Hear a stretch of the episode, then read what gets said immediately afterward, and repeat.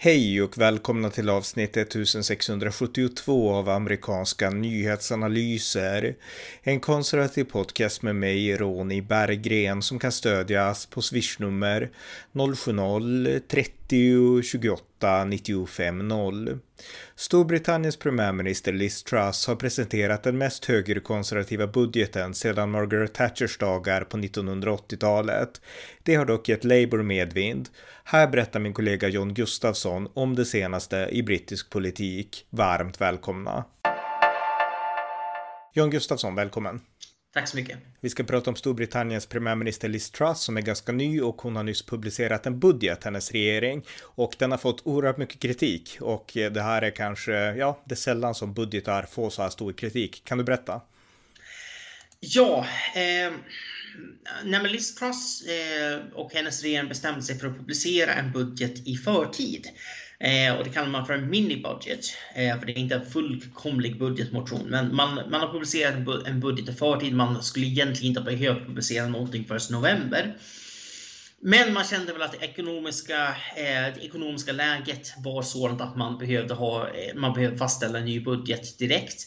Och eh, framför allt så kände man att Eh, Eh, man, man har inte jättemycket tid. Man har ja, lite drygt två år innan, innan nästa, innan man måste hålla ett val igen i Storbritannien. Så eh, nej, men man måste helt enkelt sätta, sätta gasen i botten. Och eh, ja, den här budgeten blev eh, inte populär. Så det som har kritiserats framför allt i den här budgeten det är att eh, den högsta marginalskatten sänks Eh, från eh, 45 till 40 Och eh, det här är ju något som först och främst gynnar höginkomsttagare. Och sen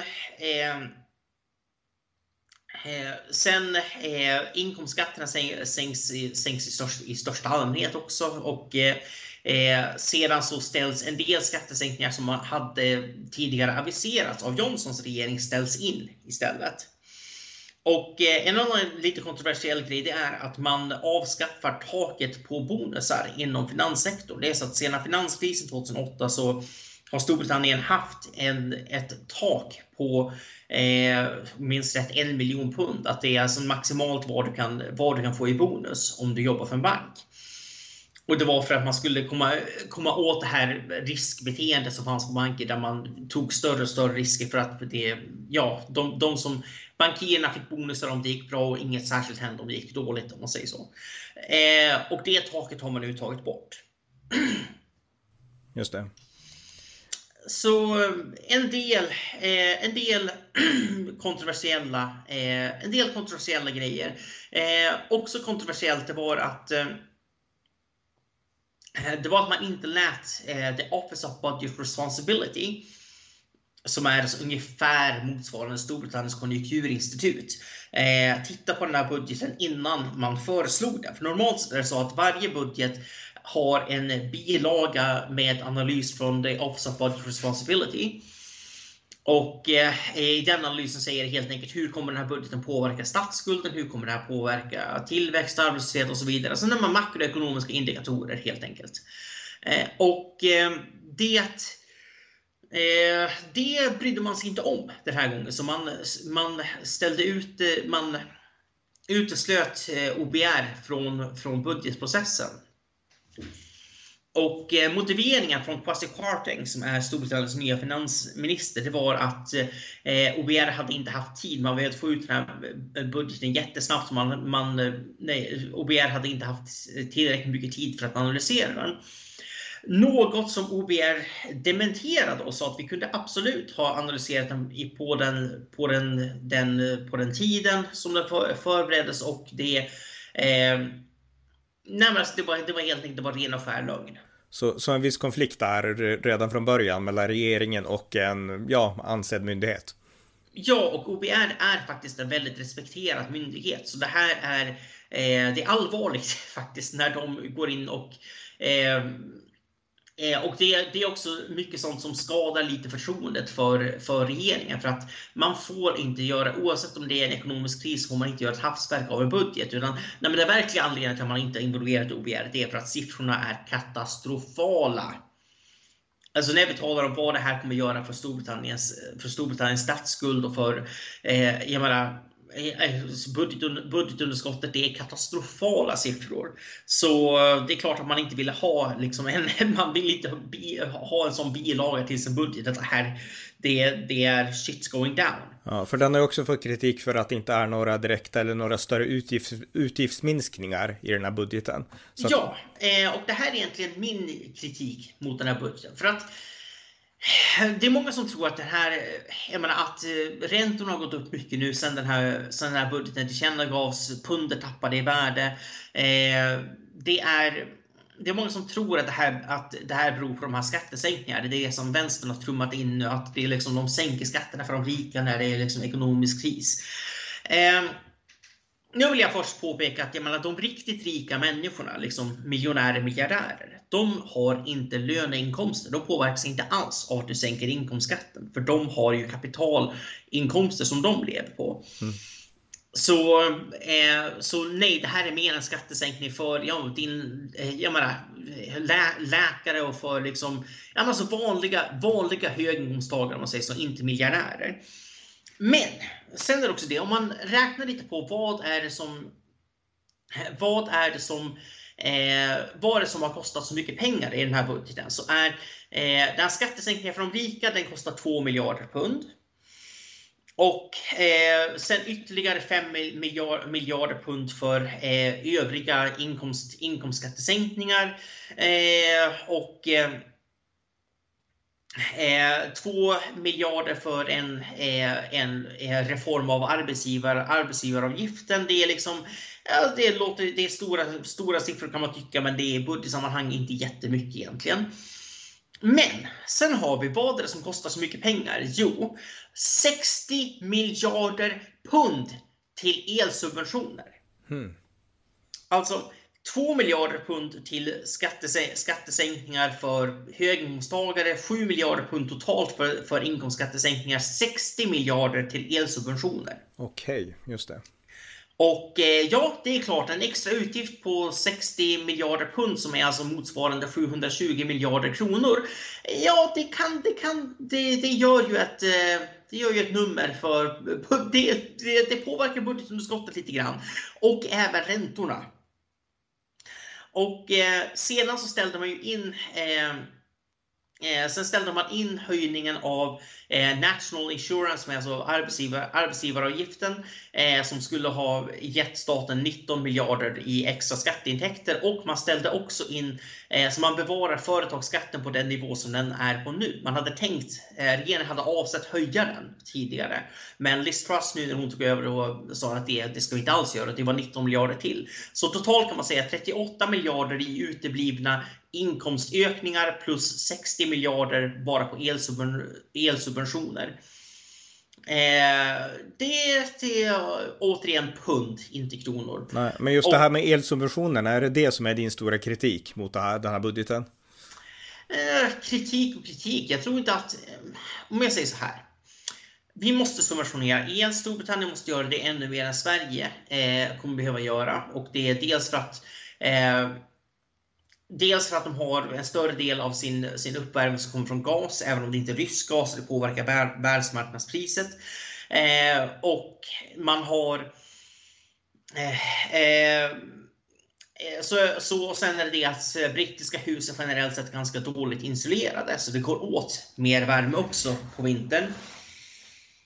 Så nej, man har inte mycket till val, men man måste vara medveten om att det här hade vilken regering som helst hade behövt göra det här. Jag menar, vi kan ju nämna i Tyskland så så, och nu, nu får sätta saker i perspektiv. 60 miljarder, 60 miljarder eh, pund genom till elsubventioner i Storbritannien. Mm. Vilket motsvarar ungefär 70 miljarder, miljarder eh, 70-75 miljarder, miljarder euro. I, I Tyskland har man just tillkännagett 200 miljarder euro i elsubventioner för att överleva vintern. Så ja, det här är, det här är, liksom, det här är ett europeiskt problem. Nu är Storbritannien först ut och ger en siffra eh, på hur mycket, hur mycket det här kommer kosta och det är därför marknaden reagerar på det. Eh, såklart man reagerar på att eh, ja, man har Alltså mittemellan utgift, utgiftsökningar och eh, uteblivna intäkter så är det, eh, så är det jag menar, över 100 är över 120 eh, miljarder pund. Det är klart att marknaden reagerar när regeringen säger att vi kommer behöva låna så här mycket mm. över liksom de kommande, kommande månaderna, kommande året. Så det är klart att räntorna reagerar på det. Räntorna, räntorna går uppåt. Eh, Eh, det, nej alltså det, är inget, det, är inget märk, det är inget märkvärdigt i sig, i sig självt, men det här hade hänt vilken regering som helst. Och eh, sen kan man ju diskutera just strukturen när det gäller Eh, när det gäller elsubventioner och även eh, bränslesubventioner som man tidigare tillkännagett att eh, man, skulle kunna, eh, man skulle kunna tycka att det här borde ges, eh, vara mer riktat till de, de fattigare hushållen. Men Eh, dels, eh, jag menar, jag håller med om den här eh, approachen så att säga som Liz ändå har här. Eh, dels för att det som först och främst avgör Eh, det som först och främst avgör hur, hur svår den här vintern kommer att bli, det är inte bara om du är hög eller låginkomsttagare. Utan till exempel, bor du i en villa eller bor du i en, liksom en, en lägenhet, en etta, typ. Det, det är många sådana där saker som, eh, som, som, spelar, som spelar roll för hur tufft kommer det här faktiskt att bli. Och ehm, eh, nej, alltså det som Liz Truss eh, håller på med nu, det är framför allt att öka incitamenten till arbete och till företagande. Och eh, att då ge bidrag som du får om du har en låg inkomst men inte om du har en högre inkomst, det skapar, eh, det skapar dåliga incitament. För då kan det bli att folk eh, tycker att nej men jag, att Ja, men som, ett typiskt, som, ett typiskt exempel, som ett typiskt exempel om någon fått erbjudande om att jobba heltid istället för deltid men inser att om han jobbade heltid så går han miste om alla de bidrag för han kommer, han kommer över, över inkomstspärren. Eh, då kan det bli att man fortsätter jobba, jobba, jobba deltid fast man har kapacitet att jobba heltid. Och eh, det blir en produktionsförlust för hela ekonomin. Så att hon gör rätt som liksom inte skräddarsyr det här på det sätt som vänstern vill alltså? Ja, och dessutom kan vi också, menar, om vi ska vara helt realpolitiska här, det finns ingen tid att skräddarsy någonting alls. Och jag menar, bara att få det här på plats och få utbetalningarna att ske i tid innan folk måste gå från hus och hem, innan folk börjar frysa. Det kommer vara svårt nog att bara sätta upp, administrera hela det här systemet. Det är en gigantisk administrativ affär och att lägga till då en massa inkomstprövningar och en massa kriterier om den och den ska få så och så mycket. Alltså det, det funkar inte så. Det här är ett krisläge. Ja, men i så fall, vi ska snart gå vidare till nästa punkt. Men håller du med? Alltså, tycker du att det var bra att de slängde ut den här budgeten så här och tycker du att övergripande att det här är bra? Liksom det, det är rätt väg framåt här? Uh, man borde ju ha involverat uh, OBR. Det okay. borde man ha gjort. Och man borde också ha involverat... Uh, grejen är att Liz Trusses lag på liksom hennes regering och hennes frontbench som det heter, den, liksom den eh, Eh, de som har officiella positioner i hennes, i hennes regering är nästan uteslutande personer som stödde henne eh, i partiledarvalet. Och det här kan man ju tycka är förståeligt, men i och med att hon borde ha förstått att hon skulle behöva ge en sån här kontroversiell budget så borde hon ha förstått att det kunde varit en bra idé att få med sig, ja, men räcka ut en, en olivkvist till några av Rishi Sunaks eh, supporters. Eh, för nu finns det en risk. Jag skulle säga att det är en liten risk, men det finns en risk att det här resulterar i att, eh, eh att eh, en del av Sunaks eh, sympatisörer gaddar ihop sig och eh, röstar, röstar ner en del av den här budgeten. Och det skulle vara en prestigeförlust som, som Torres inte skulle kunna återhämta sig ifrån. Det skulle dessutom förstöra hela den här ekonomiska planen som Truss ändå har. Så det som är poängen med den här budgeten, det är att den ska ge hög tillväxt nästa år. Så den kommer inte ha någon större effekt just nu och hon sa rätt ut, jag, menar, jag fattar att vi kommer inte vara populära just nu. Men det är lugnt, det här kommer boosta vår tillväxt. Så att det här är ren Tory-politik och det är något som vi faktiskt inte har sett på väldigt, väldigt många år. Eh, vi hade först David Cameron som var, ja, han fick egentligen, hans, hela hans tid som premiärminister 2010-2016, det var att överleva finanskrisen och genomföra upprepade åtstramningsprogram. Vilket är konservativ politik, men inte, jag menar, det handlade mest om, det handlade mest om att överleva, överleva krisen och se först finanskrisen och sen eurozonskrisen. Eh, så han hann inte med att göra några jättestora ekonomiska reformer. Sen kom Theresa May och hon var helt upptagen av, eh, av Brexit och dessutom så hade hon svårt i budgetförhandlingar för att hon var tvungen att få med sig Democratic Unionist Party. Eh, som ni kanske minns, det var ju att eh, Tories tappade ju sin majoritet i parlamentet i 2000, 2017. Eh, så året efter att Theresa May hade, hade till, tillträtt i ett synnerligen dåligt, dåligt nyval som hon utlyste då. Eh, så Eh, och sen kom Boris Johnson och Boris Johnson är liksom själva, eh, alltså Boris Johnson är definitionen av en mittenpolitiker rent ekonomiskt. Jag menar, kultur och utrikespolitiskt är han tydligt konservativ, men ekonomiskt så är han en mittenpolitiker och det visar sig inte minst i att det var Johnsons regering som hade tänkt höja företagsskatten och tänkt höja arbetsgivaravgiften. Eh, nu. Det är, liksom, det är inte konservativ politik egentligen, men han tyckte att det var, det var nödvändigt. Och hans fokus har varit mycket på det man kallar leveling up. Att man ska, eh, man ska jämna ut skillnaden mellan framförallt norra England och södra England och satsa mer på de eh, avindustrialiserade, liksom, ja men Storbritanniens, inte utanförskapsområden, men liksom ekonomiskt utsatta områden som har hög arbetslöshet på grund av att de har, ja, men de har haft till exempel gruvdrift och nu har gruvorna lagt ner, eller de har haft fabriker som nu har skeppats till Kina eller ja, liknande. Ehm, och det skulle man lösa genom statliga subventioner. Det är inte särskilt Tory-politiskt om jag får säga det själv. Nu eh, så i princip Liz Truss eh, eh, säger nu istället att ehm, eh, nu, nu kör hon helt enkelt på, det här är Thatcher-stil. Vi sänker de högsta marginalskatterna, vi, vi sänker skatterna för, för företag, vi, liksom, vi satsar Liksom, och nu, liksom, nu, nu jäklar blir det åka av. Nu ska, vi se, nu ska vi visa att den fria marknaden klarar den här krisen också. Mm. Eh, och eh, nej men alltså Liz Truss har ju inspirerats mycket av Thatcher. Thatcher tog över efter ett årtionde, 70-tal, som var ett väldigt, väldigt dåligt årtionde för Storbritannien och många andra länder med väldigt långsam ekonomisk tillväxt. Eh, nu så kommer, sen kom Thatcher, gjorde, eh, gjorde ett par eh, eh reformer där man Alltså framförallt sänkte, sänkte högsta marginalskatten med typ en tredjedel bara över, över liksom enstaka år.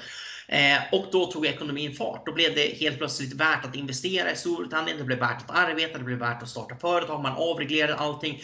Nu, Liz Truss skapar ju dessutom, hon säger istället för statliga subventioner ska det vara economic investment zones där det är ja, men ungefär frizoner för ekonomisk aktivitet där skatterna är, är lägre för, för företag. Jag vet inte alla detaljer ännu, men det, men det är lite mer här med att ja, om, vi, eh, om staten går ur vägen så kan människor och företag lösa det mesta själva. Det är mer Liz Truss. Eh, eh, det, är det, det är den stilen Liz Truss kör på.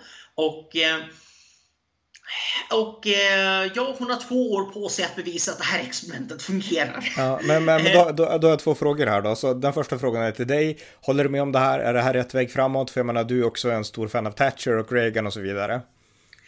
Ja, det här är rätt väg framåt. Jag säger inte att jag skulle gjort varje detalj som Truss gör nu. Jag tror att det största misstaget i hennes budget, det är eh, det, det är framför allt eh, att man inte har sänkt eh, utgifterna mer. För att mm. det är något som många påpekar att ja, Thatcher sänkte skatterna, men hon tog ju en alltså, eh, lie till liksom statens utgifter också. Det var ju, eh, nej men hon, hon, körde ju ner, hon körde ju ner statsapparaten med motorsåg. Liksom, det var ju nedskärningar överallt där. Så hon la ju ner jättemånga myndigheter. Hon liksom rensade inom tjänstemannakåren. Det var eh, Nej, alltså hon, gjorde, hon, gjorde, hon gjorde väldigt många nedskärningar så att budgetunderskottet eh, blev ändå, det exploderade inte under Thatcher på det här viset.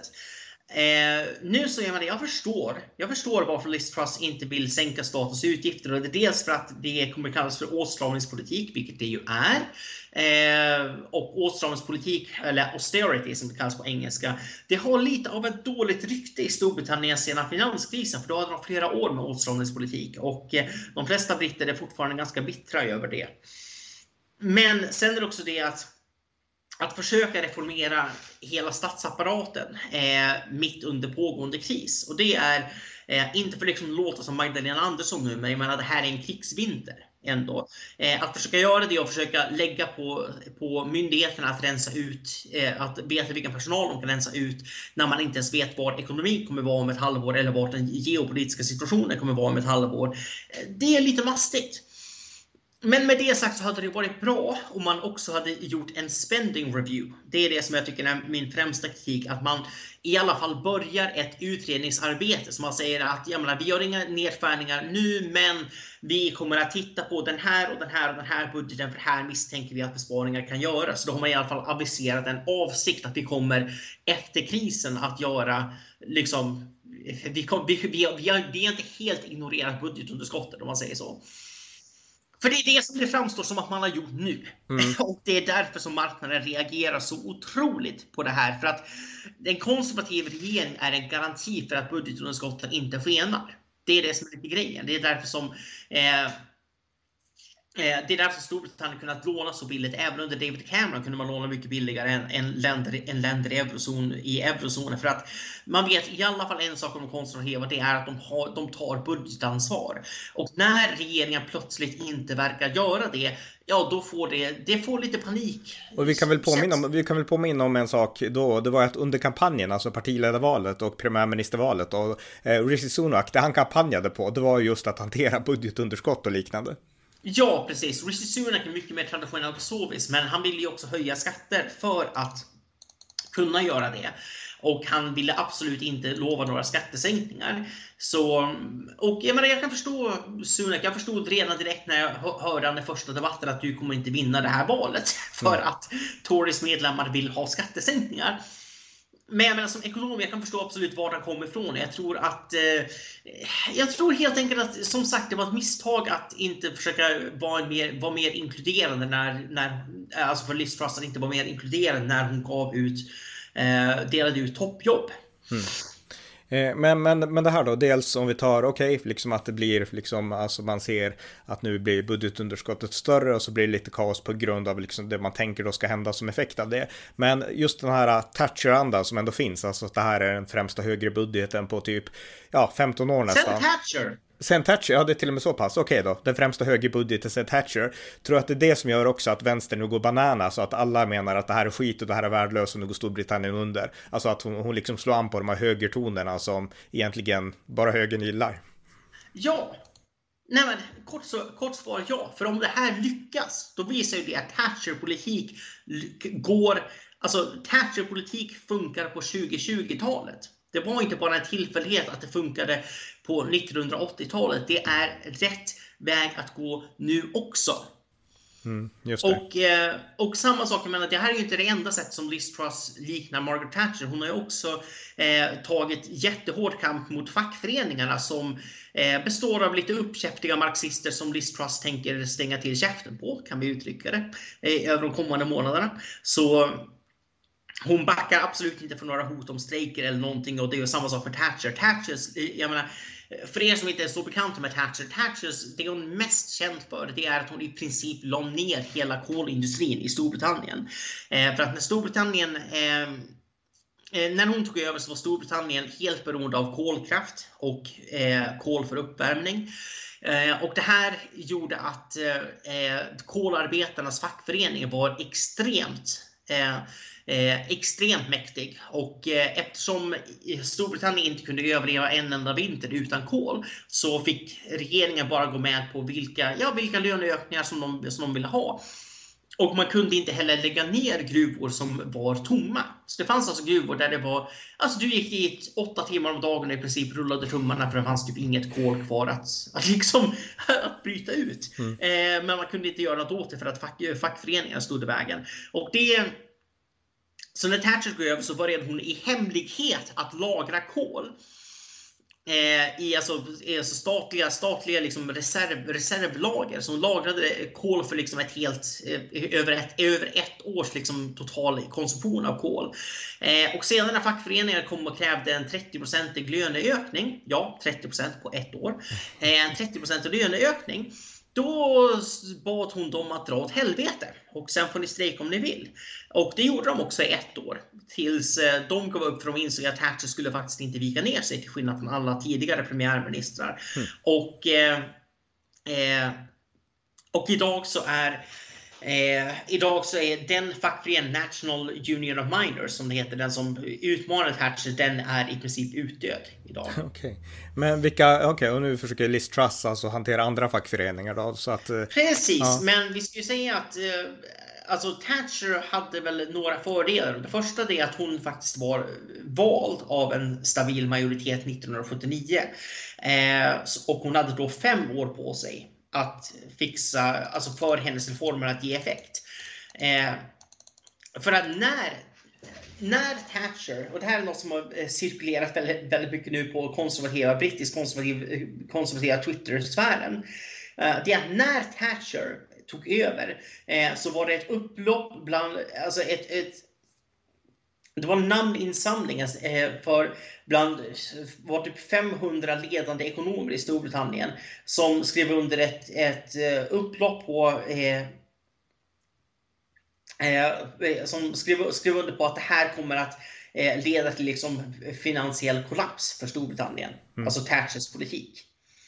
Och eh, ja, de fick inte rätt kan vi ju säga efteråt. Och det, det, är det här som Liz Truss hoppas på också, att de ska få fel, att hon ska visa att den här vägen som Thatcher vandrade, den går vandra igen och det är det som kommer lyfta Storbritannien från den här krigsvintern och så väntar. Men det här är ju intressant, vi ska reflektera lite grann kring personen Liz Truss, för hon är ju rätt ny för många som lyssnar säkert. Jag menar, hon, när hon var ung var hon vänster, alltså hon var inte som ja. Thatcher som aldrig någonsin har varit vänster, utan Thatcher var en ideolog liksom, med liksom ena foten i det brittiska imperiet. Och det är ju inte Liz Truss, men hon har tagit till sig det här på senare år kanske. Att liksom Thatcher, alltså hon verkar ha fått Thatcher som ett föredöme snarare än att hon har haft Thatcher som ett föredöme.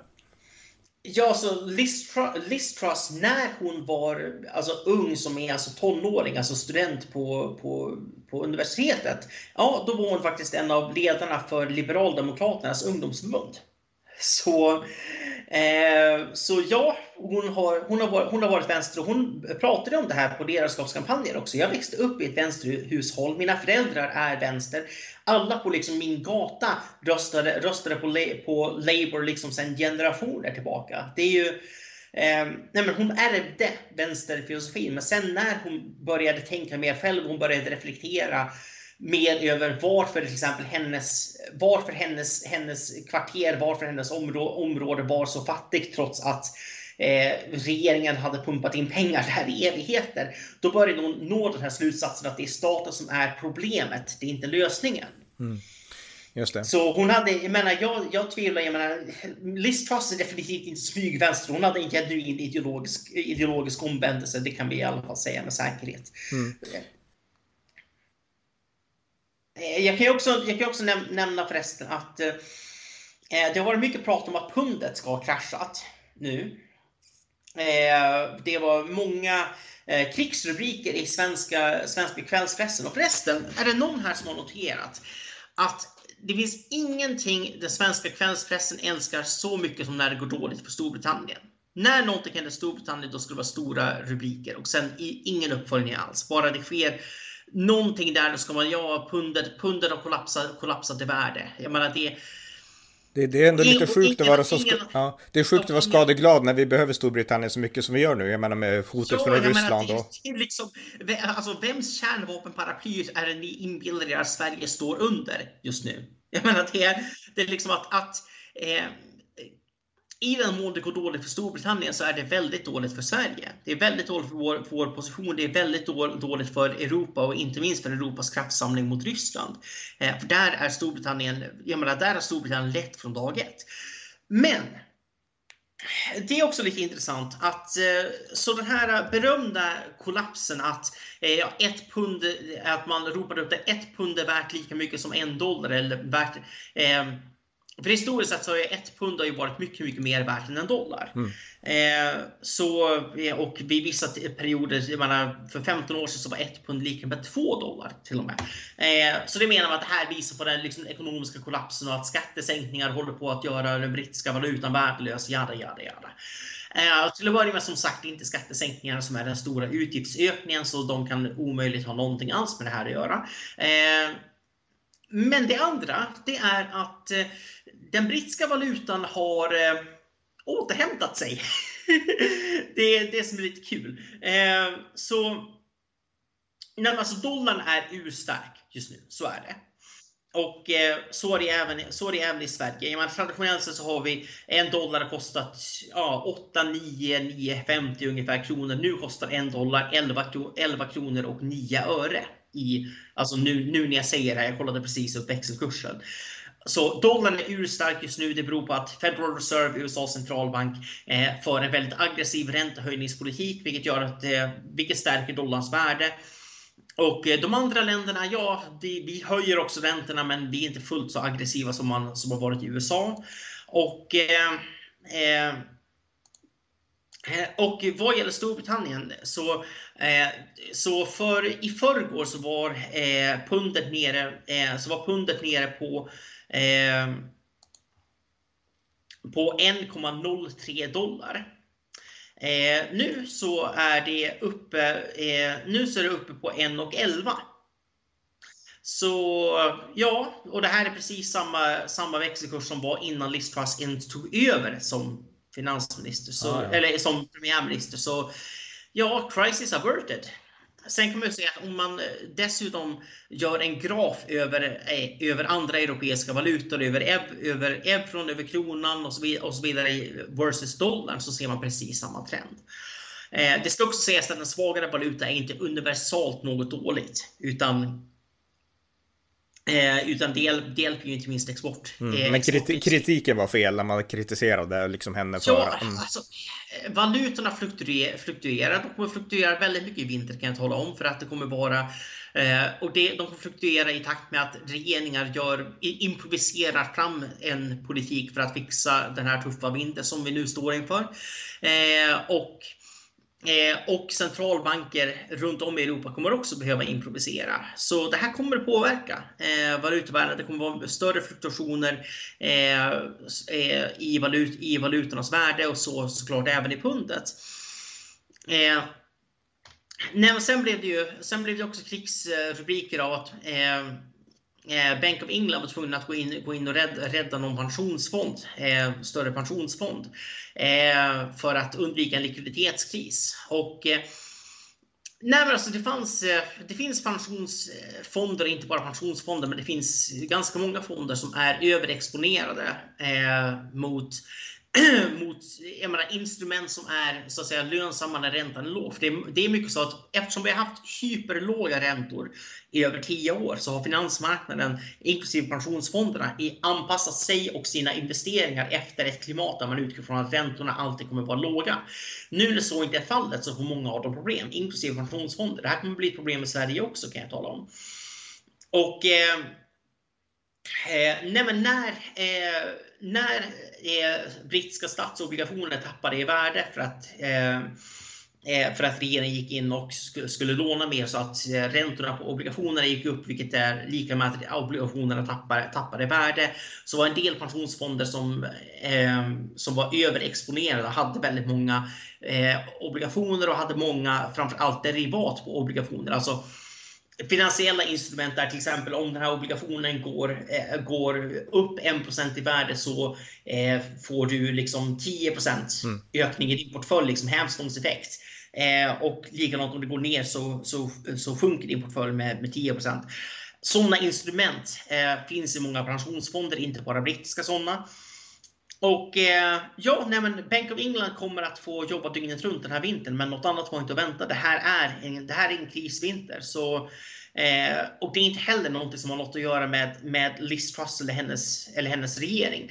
Däremot ska ju sägas att Eh, räntorna har gått upp under samma period som räntorna gick upp i Storbritannien gick de också upp i Europa. Och här kan man ifrågasätta om Liz Truss hade väntat till november med den här budgeten så hade man kunnat få en del av de ränte, räntehöjningar eh, som, som nu har skett, eh, som nu fylls på budgeten, hade man kunnat undvika att man skulle behöva ta skulden för. Eh, så, så nej, alltså det finns eh, det finns, det finns lite problem med timing och med kommunikation, det kan man ju mm. säga. Men, men om man ska sammanfatta det här då, därför att det här var jätteintressant, alltså du har kommit, gått in på många detaljer och så som jag tror ingen kan någonting om, så det är jättebra. Men en bra budgetövergripande, vissa detaljfel och många krigsrubriker som man kan bryta ner och inse att de här krigsrubrikerna stämmer inte. Kan man sammanfatta just det här så? Eh, ja, så kan, man så kan man sammanfatta det. Eh, ja. Och Labour har ju då liksom ändå såklart tagit fasta på de negativa rubrikerna och på det de anser vara negativt. Ja, och eh, Labours partiledare Keir Starmer, han har varit ute på en skärmoffensiv och eh, nu kör han på hårt och liksom vill visa att Labour är alternativet till det här. Kan du berätta lite hur han har, hur han agerar nu? Ja, eh, nej men alltså Labour leder nu Alltså, Labour har aldrig haft så här stora ledningar i opinionsmätningarna. Inte så länge det har funnits opinionsmätningar. Mm. Nej, det kom en opinionsundersökning för bara någon dag sedan där de hade 33% ledning. 54% för Labour, 21% för Tories. Och det var precis efter den här budgeten tillkännagivits och räntorna och det hade skjutit i höjden. Eh, Labour kommer såklart inte vinna med 33% och kommer inte vinna med, med 17 heller för den delen. Eh, men men Labour har ett extremt försprång, det går inte att komma ifrån. Och eh, frågan är just att det är en sak, som sagt, om, om Truss hade haft fem år så är det en sak. Men nu har de två år. Lite drygt två år. Så det är en kamp, kamp mot klockan i mångt och mycket för att visa att det fungerar? det är absolut en kamp mot, mot, klockan och det finns en väldigt stor risk här och det är att Liz Truss hamnar i samma läge som John Major. Så John Major när han tog över som som, är, som premiärminister, premiärminister tidigt. 1992 så hade Storbritannien en ekonomisk kris. Det var liknande det vi hade i Sverige. Det var valutaspekulationsattacker mot det brittiska pundet. Och, eh, eh och det här var strax efter att John Major hade vunnit, eh, hade vunnit valet 92. Eh, så, så 92-93 så kan man säga så hade Storbritannien, ja, nej, Storbritannien hade en ekonomisk kris, det går inte att komma ifrån. Och, Eh, Eh, John Mayer gjorde vissa nödvändiga reformer, han klantade till det också lite grann. Men, eh, men 1997, när Storbritannien hade val igen, eh, då så vinner Labourpartiet med, om jag minns rätt, 21% marginal. Det var så Tony Blair som slog John Mayer, det var överlägset. Och detta trots att ekonomin faktiskt hade återhämtat sig och de reformer som jag menar, först Thatcher och den här sista året sedan John Mayer hade genomfört hade ju burit frukt för det laget. Men då hade den imagen av John Major som att han är, en ekonom, han är ekonomiskt inkompetent. Han, han går inte att lita på liksom med, med statsfinanserna. Trots att det, det, det fanns inte längre några empiriska bevis för det. Men den bilden hade ändå satt sig. Och det gjorde att eh, Tony Blair kunde bara påminna folk om, om jag menar, valuta, valutakrisen tidigt i, år, i årtiondet. Och sedan när Tony Blair tar, tar över så fortsätter han egentligen bara på inslagen väg men får då credit för den ekonomiska tillväxt som egentligen John Majors regering borde ha haft credit för. För att det var deras, eh, det var deras utbudsinriktade reformer som, som gjorde det möjligt. Det plus IT-boomen som var en extern, extern event. Men, eh, och det här är väl det som Keir Starmer eh, försöker upprepa. Om man kan sätta bilden av att Liz Truss är inkompetent, då finns det inte, även om tillväxten är positiv, eh, och till och med kanske väldigt positiv 2024, eh, eh, när, när nästa val är, eh, ska säga, nästa val måste hållas eh, senast den 25 januari 2025, så man har lite över två år. Även om tillväxten då skulle vara jättepositiv så kan den imagen bli väldigt svår att tvätta bort. Mm. Till, eh, till Liz Truss fördel så är hon ju coolare än John Mayor och... Eh, och Kirst... sen ska vi säga att Keir Starmer är ingen Tony Blair. Nej, men... inte direkt. Nej, men Keir, Keir, Star, Keir Starmer är, ja, han försöker vara Tony Blair och han är lika EU-vänlig som Tony Blair. Det är ju det jag avskyr mest med honom. Och han är utpräglad liksom ryggradslös mitten, mittenvänsterpolitiker i, grund, i i grund och botten. Eh, men han är inte Tony Blair. Han är liksom, eh, han är liksom lågbudgetversionen av Tony Blair. Det är liksom mm. Tony Blair som du kan hitta på Lidl. Liksom. Det, är, ja. det, det är liksom, det, de, de, kan, de kan säga att det är, sam, det är samma sak, men alla vet att det inte är det. Uh, så, och, uh, och han är dessutom, har, dessutom har han inte utseendet med sig, det hade Tony Blair. Uh, och det hade inte John Mayer. men i alla fall, när Starmer har gått på en farmoffensiv. Eh, så Labour hade sin eh, partikonferens eh, nu för ja, vecka sedan ungefär. Och där så ställer sig Labour nu bakom proportionerliga val. Och det här är viktigt för att Storbritannien har enmansvalkretsar idag. Det betyder att det spelar ingen roll hur många röster du har fått nationellt. Det handlar om att vinna så många valkretsar som möjligt. Det finns 650 av dem totalt. Mm. Och eh, det Keir Starmer ställer sig bakom, det är något som vänstern har velat ha, eller Keir Starmer, jag tror inte han har uttalat sig, men Labour ställer sig bakom något som vänsterfalangen i Labour har velat ha väldigt länge. Och det är att, att man ska ställa sig, man ska eh, ha proportionerliga val som vi har i Sverige, så att 10% av rösterna ger 10% av mandaten. Och eh, ja, eh, det, det, här var en dålig idé. Kan vi säga. Okay, så det här, det här är eh, inte poppis alltså i Storbritannien? Eh, det är väl poppis och poppis. Det är väl ganska poppis åtminstone med vänsterfalangen. Men framförallt så eh, Framförallt så kan det få många av de som röstar på Green Party och på Liberaldemokraterna att låna sin röst till Labour i ett val för att sedan kunna få proportionerlig representation och eh, få pro eh, proportionerliga val. För att nu är grejen att Liberal Democrats till exempel eh, vinner regelbundet cirka 10% av rösterna och får ja, ungefär 1-2% av mandaten. Så för Liberaldemokraternas del så skulle, det, eh, så skulle ju en, en proportionerlig system som de har förespråkat jättelänge, det skulle ju innebära att man eh, att man faktiskt blev så stora som man tycker att man skulle bli. Man fick mm. 60 platser i parlamentet istället för, för 8-10. Liksom. Mm. Eh, och samma sak för Green Party som ju jag menar, får 3-4 procent men får ja, ett mandat i, i Brighton som man, som man håller. Det är, det är väl typ det man lyckas med.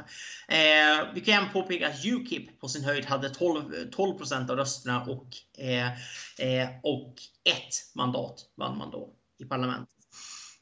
Så Nej, alltså, Storbritanniens valsystem går ut på att man ska bilda majoritetsregeringar. Så det gör det lätt för eh, de stora partierna att få majoriteter för att de stora partierna är oftast störst i väldigt, i väldigt många valkretsar. Så att även om det är eh, Även om Labour och Tories tillsammans bara får 80% av rösterna så kan vi säga att de är största, eh, de, en av dem är största parti i 95% av alla valkretsar. Och det gör att, eh, och det gör att man slipper koalitionsregeringar. För det är lite det som Storbritannien är, alltså brittiska väljare historiskt har varit allergiska mot. Att eh, man gillar inte koalitionsregeringar, man vill att det ska vara ett parti som bestämmer, ett parti som att man inte blir här, man kan kasta ansvar fram och tillbaka mellan varandra. Eh, som ju sker även här i Sverige ska ju sägas. Det finns för och nackdelar med, med vårt system också. Mm. Eh, men i alla fall Eh, nej men alltså, vänsterfalangen i Labour känner ju, känner ju medvind, det märker man. Och, eh, eh nej, men det intressanta är att, att eh, den stora anledningen tror jag att Labour inte har ställt sig bakom proportionerliga val, det är ju för att eh, om man har proportionerliga val, det skulle innebära i princip att både Labour och Tories, men i synnerhet Labour, skulle upplösas i fraktioner. För att Labour är en mycket bredare koalition än Tories är. Så åsiktsspridningen inom Labour är mycket större. Men det som gör att jag menar, alla från Keir Starmer till Jeremy Corbyn ändå är med i Labour. Eh, det är ju för att Labour är det parti du måste vara med i om du är vänster och du faktiskt vill ha en chans att kunna regera. Så det är lite, det finns vissa likheter med USA då? Demokraterna, Republikanerna, stora tält? Det finns väldigt stora likheter och USA har ju också enmans, mm. enmansvalkretsar. De har ju sin egen variant av det. Mm. Så Eh, så att, så att ställa upp för, för något annat parti, det, även om det partiet står närmare dina värderingar så kommer du ändå inte att bli vald. Eh, mest sannolikt. Och, eh, Eh, så då kan man säga att jag menar, skulle Jeremy Corbyn och hans falang stanna kvar i Labourpartiet om de kunde bilda ett eget parti som kunde få sig 5-10% av rösterna och då få 5-10% av mandaten?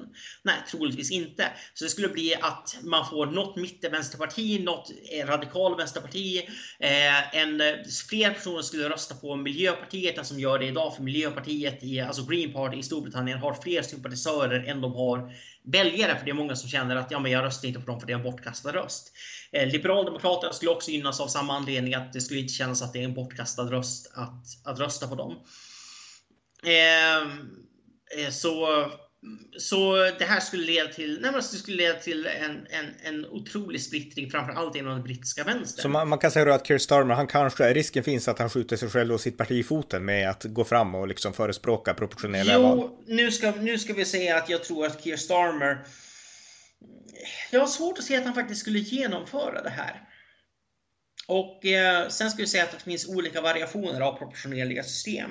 Det system som jag skulle förespråka att Storbritannien inför, det är ju något liknande det irländska systemet där man har andrahandsval. Så att du kan rösta på eh, det parti som liksom ditt samvete säger är det bästa partiet som förstahandsval. Och sedan som andrahandsval eh, så röstar du på det partiet som du pragmatiskt sett, jag menar, så till exempel så skulle man kunna ha eh, Green Party som förstahandsval och sen om Green Party inte blir störst i valkretsen, ja men då vill jag att mitt, mitt, min röst ska tillfalla Labourpartiet. Mm, just det. Eh, för det skulle kunna, det skulle kunna göra så att man inte får bortkastade röster, för det är ett demokratiskt problem. Eh, det skulle kunna göra så att man vågar rösta på de här, för då kan du ju rösta på Green Party, du kan ju rösta Liberaldemokraterna, väl i vetskap om att du råkar inte att eh, du, för att nu, nu är det det som Labour kampanjar på, det är att röstar ni Green Party eller röstar ni Liberaldemokraterna, det är i princip samma sak som att rösta på Tories. För varje plats som vi, varje valkrets som vi inte blir största parti i, de vinner Tories. Det leder inte till att Green Party eller Liberaldemokraterna vinner, det leder till att Tories vinner. Och samma sak körde ju Tories mot Ukip då när det begav sig. Att en röst på Ukip är i princip en röst på Labour. För att de tar, eh, de, citer, de vinner röster i, i, konservativa, i konservativa valkretsar som vi annars hade, var, hade varit största parti i. Och så blir rösterna delade mellan oss och Ukip och då blir Labour största parti fast med en orimligt låg röstandel egentligen. Mm. Så, ja. så, så menar, Storbritannien behöver, val, behöver valreformer, de behöver inte proportionerliga val. Och, eh, eh, men eh, nej, det, ska bli, det ska bli intressant för att eh, för jag är inte säker på att det här riktigt är en, en jag, menar, jag är inte säker på att detta är en valvinnare om jag ska vara helt ärlig. Det beror på. Och, eh, eh, men sen har jag också eh, Eh, sen har också Keir Starmer ställt sig bakom ett förstatligande av, eh, av elbolagen. Eller skapandet av liksom ett statligt eh, elbolag, Great British Energy. Och det gör han då för alltså i, i skuggan av elpriserna som skjuter i höjden antar jag? Precis, för att det är många på vänster som skyller det här på att det är, vinst, att det är vinstdrivande företag som producerar el. Vinster i elfärden. Precis, mm. vinster i elfärden. Jag menar, så fort någonting blir fel så skyll på, skyll på profitörerna. Det är ju socialisternas melodi. Eh, och det skulle säga att det här är typiskt en farmoffensiv. Att han vill nu ett, han vill fixa en sån ledning i mätningarna som inte går att ta in. Och han vill skapa en revolt mot Liz Truss inom Torypartiet. Eh, för att det här är något som Keir Starmer är smart nog att veta att det här är en jättedum idé. Alltså, det är inte vinster. Liksom det, produktionskostnaderna nu är skyhöga. Det finns ett världsmarknadspris. Om, om staten skulle ta över elsektorn och börja alltså, ge folk lägre elräkningar, då skulle man behöva betala mellanskillnader i skatt istället. Mm. Ja, såklart. Och det skulle bli alltså, en ännu större elsubvention än den elsubvention man just har tillkännagivit. Mm. Så men trots det så står två tredjedelar av brittiska väljare står, står faktiskt bakom. Jaha, så, eh, så det här är ett populistiskt utspel av honom mest då? Det är ett populistiskt utspel. Det är ett mycket populistiskt utspel. Mm, just det. Eh, ja, har du något mer att säga om, om de här sakerna? Eh, vi, vi nej, drar, jag kan, ja, okej, okay, börja, börja du då. Börja. Eh, nej men kör du. Ja, okej. Okay. Eh, nej men jag tänkte alltså, vi har inte pratat så mycket om att drottning Elizabeth, hon har ju dött och det var en storslagen begravning och Liz Truss höll ett fantastiskt tal. Liz Truss talade också i FN där hon dels påminde om att Elizabeth II var liksom grundaren av det moderna Storbritannien och eh, hon var också väldigt kritisk mot Putin. Så jag menar, jag tycker att här har vi verkligen en person med fötterna förankrade i traditionen, brittisk historia och liksom tuff mot diktaturer, mot Putin och samtidigt har hon liksom den här konservativa synen på Storbritannien Storbritannien och på politik och ekonomi och så. Så jag menar, jag tycker Liz Truss är cool. Jag gillar henne helt klart. Ja, alltså, jag, jag vill säga så här, jag gillar Liz Truss också, men jag eh, kan samtidigt också säga att jag ångrar inte att jag inte stödde henne som förstahandsval för partiledar, eh, för partiledarvalet. Och det här, eh, jag känner mig ganska vindicated just nu, för att normalt sett, alltså Liz Truss har varit premiärminister i totalt två veckor. Alltså för att för, så fort hon dog två dagar, så fort hon tillträdde så dog drottningen två mm. dagar senare och blev en nationell sorgeperiod som, var, som varade två veckor. Eh, så hon har alltså två veckor ungefär på jobbet. Eh, så det här är verkligen det, det, här är... Eh, nej, alltså hon har inte ens kunnat bli varm i kläderna och hon ligger redan under med 33 procent i opinionsmätningarna. Det, är inte, det här är, närmast det här är, det är absurt för att det normala i brittisk politik det är att när du byter partiledare så inväntar folk vad den här ledaren ska göra. Man, liksom, man ger det hela en chans. Man, liksom, man tänker att ja, nu gör en ny, ny fräsch start. Det fick Boris Johnson när han tog över efter Theresa May. Då var det helt, då var opinionssiffrorna vändes upp och ner över en natt. För att man fick den här förnyelsen och man visste att Boris Johnson är inte, han är inte Theresa, Theresa May och vi vet det nu så tog Liz Truss eh, över efter en impopulär premiärminister vars regering hon suttit i, vars regering hon varit utrikesminister i.